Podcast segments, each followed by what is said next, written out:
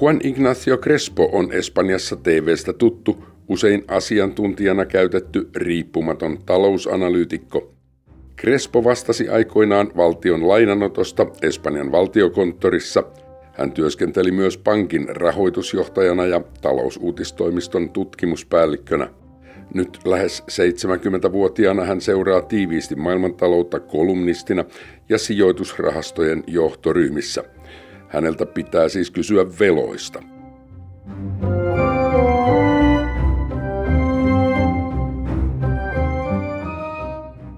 Isojen euromaiden Ranskan, Italian ja Espanjan valtion velat vain jatkavat kasvuaan.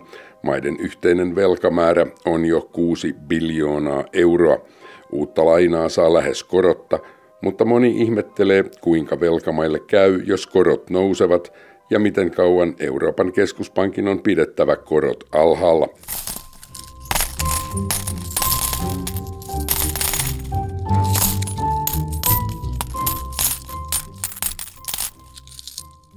Toisaalta valtioilla ja hallitsijoilla on ollut velkaongelmia maailman sivu ja niistä on selvitty tavalla tai toisella.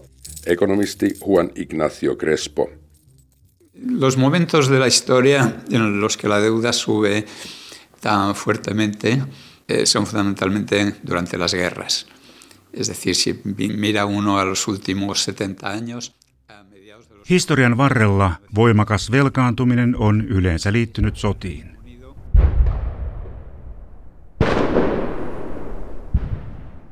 Jos katsomme viime 70 vuoden jaksoa, niin esimerkiksi Ison-Britannian velkaantuneisuus nousi 250 prosenttiin bruttokansantuotteesta 1950-luvun puolivälissä.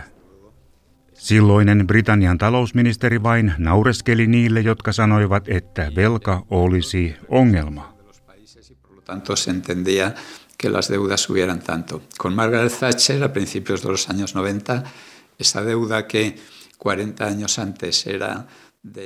Toisen maailmansodan päättymisestä oli kulunut kymmenen vuotta. Elettiin jälleen rakentamisen aikaa ja sen vuoksi valtioiden suurta velkaantumista pidettiin ymmärrettävänä.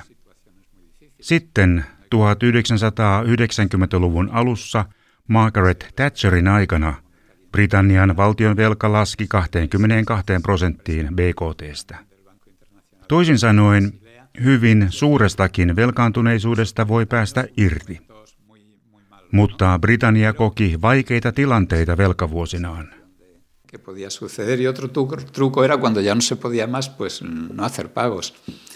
On ollut myös tilanteita, jolloin sota-ajan velka on vienyt maksukyvyttömyyteen. Näin kävi Espanjan kuninkaille 1500- ja 1600-luvuilla – Sotien seurauksena ei pystyttykään maksamaan velkoja. Silloin ei luultavasti ollut kyse yhtä suurista summista kuin tänään. Velanmaksukyky kuitenkin oli myös heikompi. Un la inflación o el of the currency, como dicen los anglosajones, ¿no? Eso algo que, que podía suceder. Y otro truco era cuando ya no se podía más, pues no hacer pagos. Yksi käytetty keino oli inflaatio. The debasement of currency, kuten anglosaksit sanovat. Mutta toinen keino oli, kun ei enää muuhun pystytty, jättää vain velka maksamatta. Tavallisesti Espanjan kuninkaat lopettivat velanmaksun juuri kun he olivat keskellä useita sotia Euroopassa. Esimerkiksi Alankomaissa tai Italiassa – ei se ollut halpaa lystiä. Ne olivat poikkeuksellisia tilanteita, kuten oli toinen maailmansota ja sen jälkeiset ajat Euroopan maissa. Sodat ensin velkaannuttivat ja sitten johtivat velkojen maksun keskeyttämiseen. Ja oli velkaongelmiin eräs muukin ratkaisu.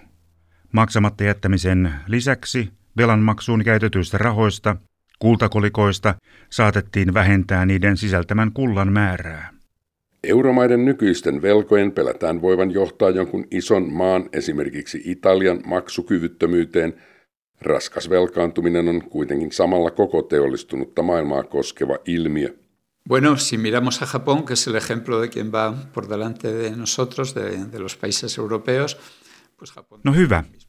Jos katsomme ensin Japania, joka on velkaantuneisuudessa Euroopan yläpuolella. Tällä hetkellä Japanin bruttomääräinen velka on 240 prosenttia sen bruttokansantuotteesta. Koska Japani on pääomia kartuttanut maa, sillä on itsellään myös velallisia. Joten Japanin nettomääräinen velka vastaa nyt noin 140 prosenttia bruttokansantuotteesta. Japanille ovat velkaa useat muut maat sekä yritykset. Tämä vähentää nettomääräistä velkaantuneisuutta. Es decir, sería el nivel de la deuda que tiene Italia, pero todavía España Toisin sanoen, Japanin nettovelka on nyt suunnilleen samaa tasoa kuin Italian velka. Mutta Espanja ja Ranska ovat siitä vielä kaukana. Espanjan ja Ranskan julkinen velka vastaa noin 100 prosenttia niiden BKTstä.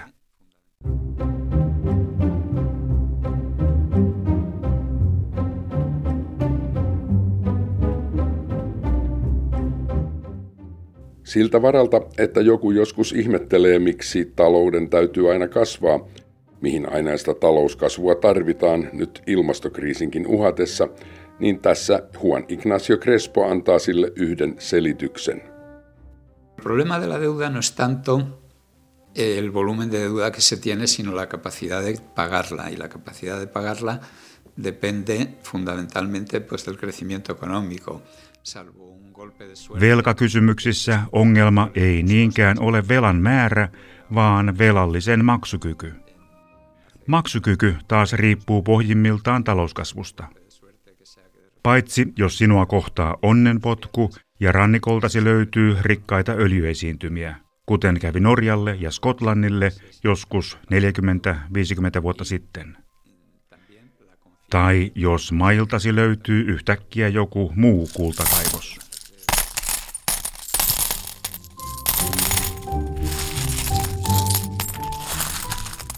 Ellei löydy, niin silloin se on talouskasvu, joka mahdollistaa lainakorkojen maksun ja velkapääoman suoritukset sekä ylläpitää luottamusta tähän. Siempre va a haber gente dispuesta a comprar tu deuda o a renovar.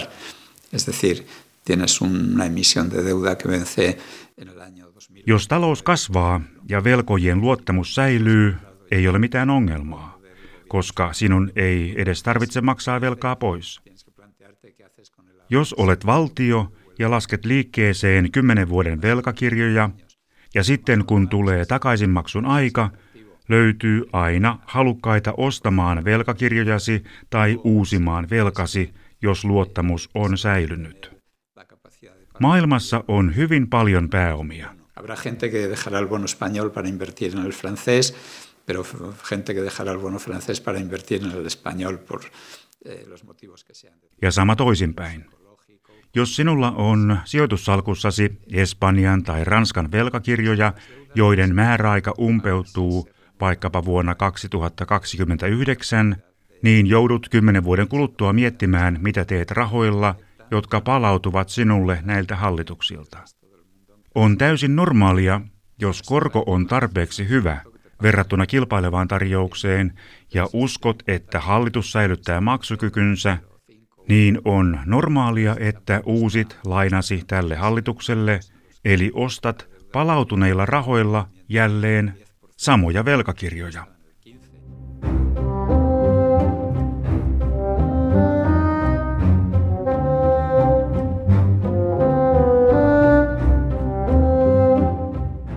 Mutta palataan katsomaan laajempaa kuvaa. Miten pitkään Euroopan keskuspankki voi pitää korot näin alhaisella tasolla – ja mitä tapahtuisi raskaasti velkaisille Ranskalle, Italialle ja Espanjalle, jos korot päästettäisiin taas nousemaan. Näiden kolmen suuren euromaan yhteenlaskettu julkisen sektorin velkamäärä on siis jo noin 6 biljoonaa euroa, 6 000 miljardia euroa. Sí, con los niveles de tipo de interés actual, los estados no podrían soportar una subida de tipos a niveles normales del 5 del 7%, ¿no? los, los niveles que veíamos Näiden valtioiden talous ei kestäisi korkojen nousua, 5 tai 7 prosentin tasolle, jolla oltiin runsas 10 vuotta sitten. Toisaalta valtioiden velkamäärä on kyllä kasvanut, mutta Espanjalla ja Ranskalla se on vakiintunut 100 prosentin tuntumaan bruttokansantuotteesta, koska myös se kansantuote on kasvanut. Viime viisi vuotta talous on kasvanut kumulatiivisesti, kertyvästi. Talouskasvun ansiosta hallituksilla on enemmän verotuloja ja se edelleen mahdollistaa paremman velanmaksukyvyn. Tietysti maksukyky joutuisi vakavasti kyseenalaiseksi, jos korot palaisivat normaalitasolle. Mutta tämä ei näytä nyt todennäköiseltä. Jotta korot nousisivat 5 prosenttiin tai sen yli, niin myös inflaation olisi noustava tuntuvasti. Ja näkymä lähivuosille on, että inflaatio tulee pysymään hyvin matalana.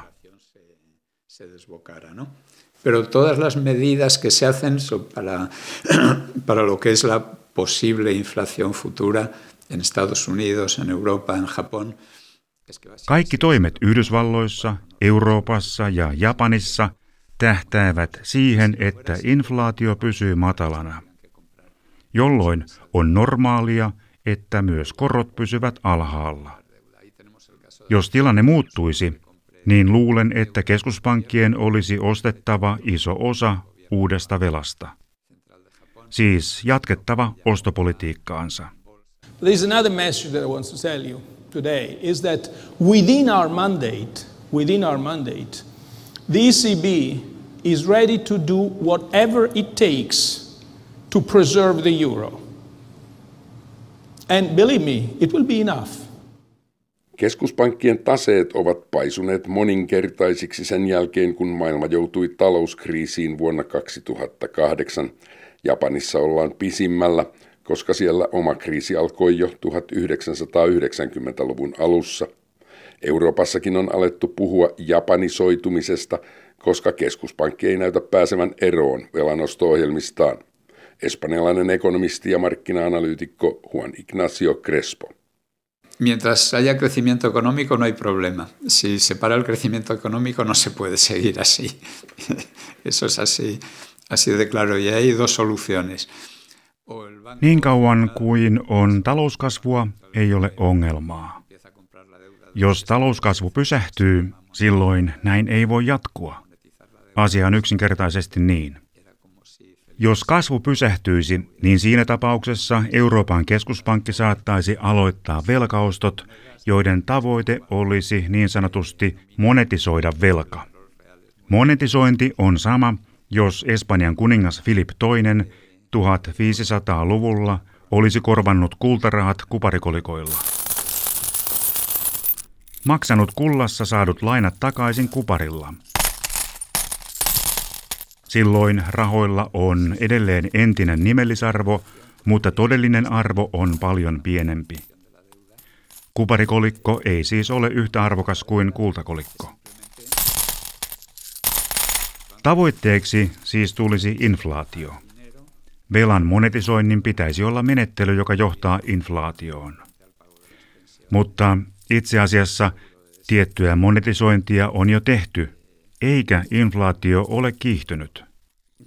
Sí, es una devaluación, sí se refleja como devaluación, pero no se está reflejando como devaluación. Monetisointi on sitä, että keskuspankki painaa, tai siis luo rahaa tyhjästä – jotta hallitus pystyisi maksamaan eläkkeet, työttömyysavustukset ynnä muut.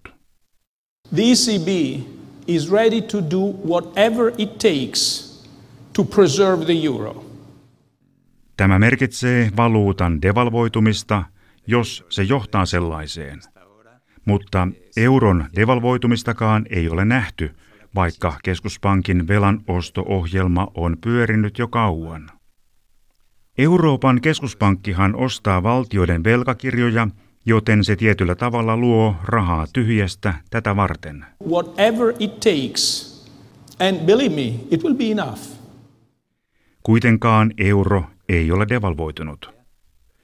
Sen arvo dollarin nähden on alempi kuin talouskriisin alussa, mutta tämä kurssivaihtelu on tapahtunut normaaleissa rajoissa. No Otetaan toinen esimerkki. Vuosituhannen alussa euromailla oli erinomainen taloustilanne, paljon parempi kuin tänään. Ja silti euron arvo dollariin nähden oli silloin paljon alempi kuin nyt, kun velan osto-ohjelmat ovat käynnissä. Ei siis ole riippuvuussuhdetta Euroopan valtion velkojen monetisoinnin ja valuutan devalvoitumisen välillä.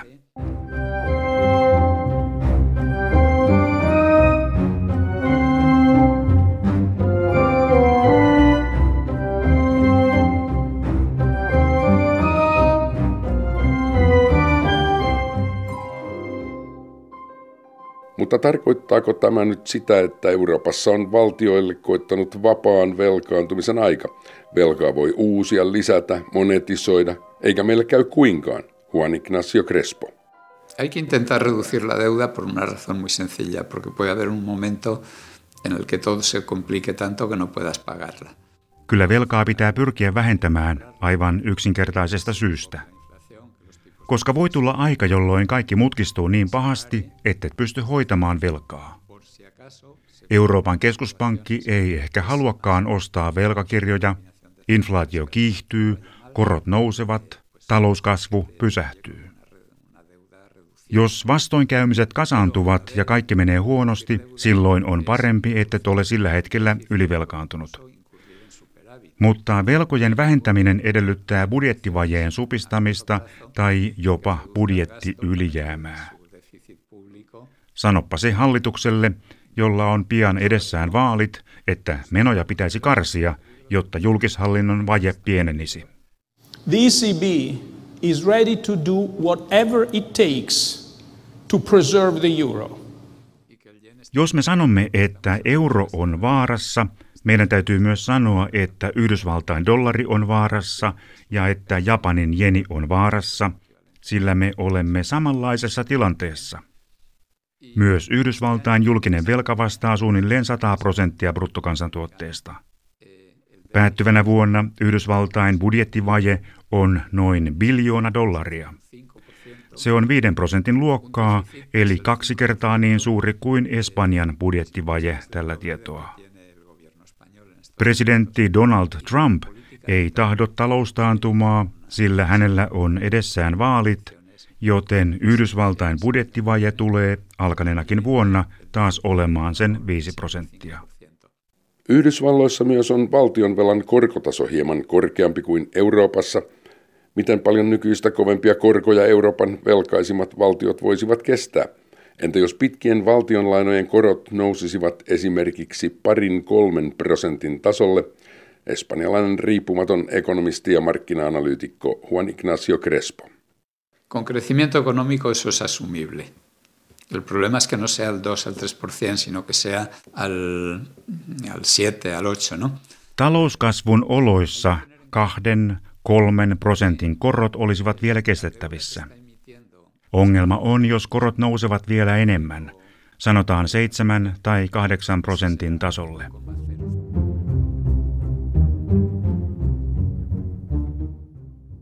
Pitää huomata, että se pitkä velka, jota esimerkiksi Espanja nyt ottaa, saadaan tällä hetkellä alle puolen prosentin korolla. Ja vielä melko äskettäin Espanja sai uutta kymmenen vuoden lainaa jopa lähes nollakorolla. Tätä uusittua tai pitkää velkaa ei tarvitse maksaa takaisin ennen kuin vasta kymmenen vuoden kuluttua, eli niin pitkä hengähdysvara meillä on vielä edessä. Ongelmia tulee sitten, jos tämän velan erääntyessä, joskus vuoden 2029 paikkeilla, korkotaso onkin noussut 7 prosenttiin. Silloin uusittavista lainoista olisi siis maksettava korkoa alle puolen prosentin asemesta 7 prosenttia.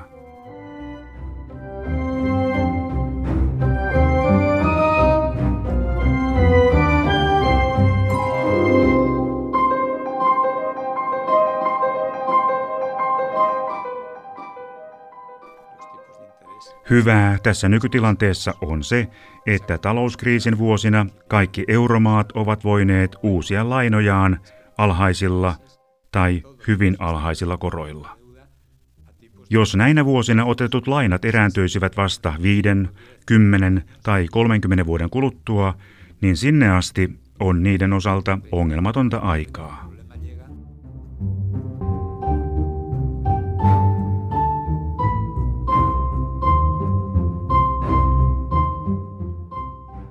Meillä on siis vielä hyvää aikaa pysyä rauhallisina. Sí, los tipos de interés están mucho más altos. O sea que tenemos un plazo de tranquilidad, digamos.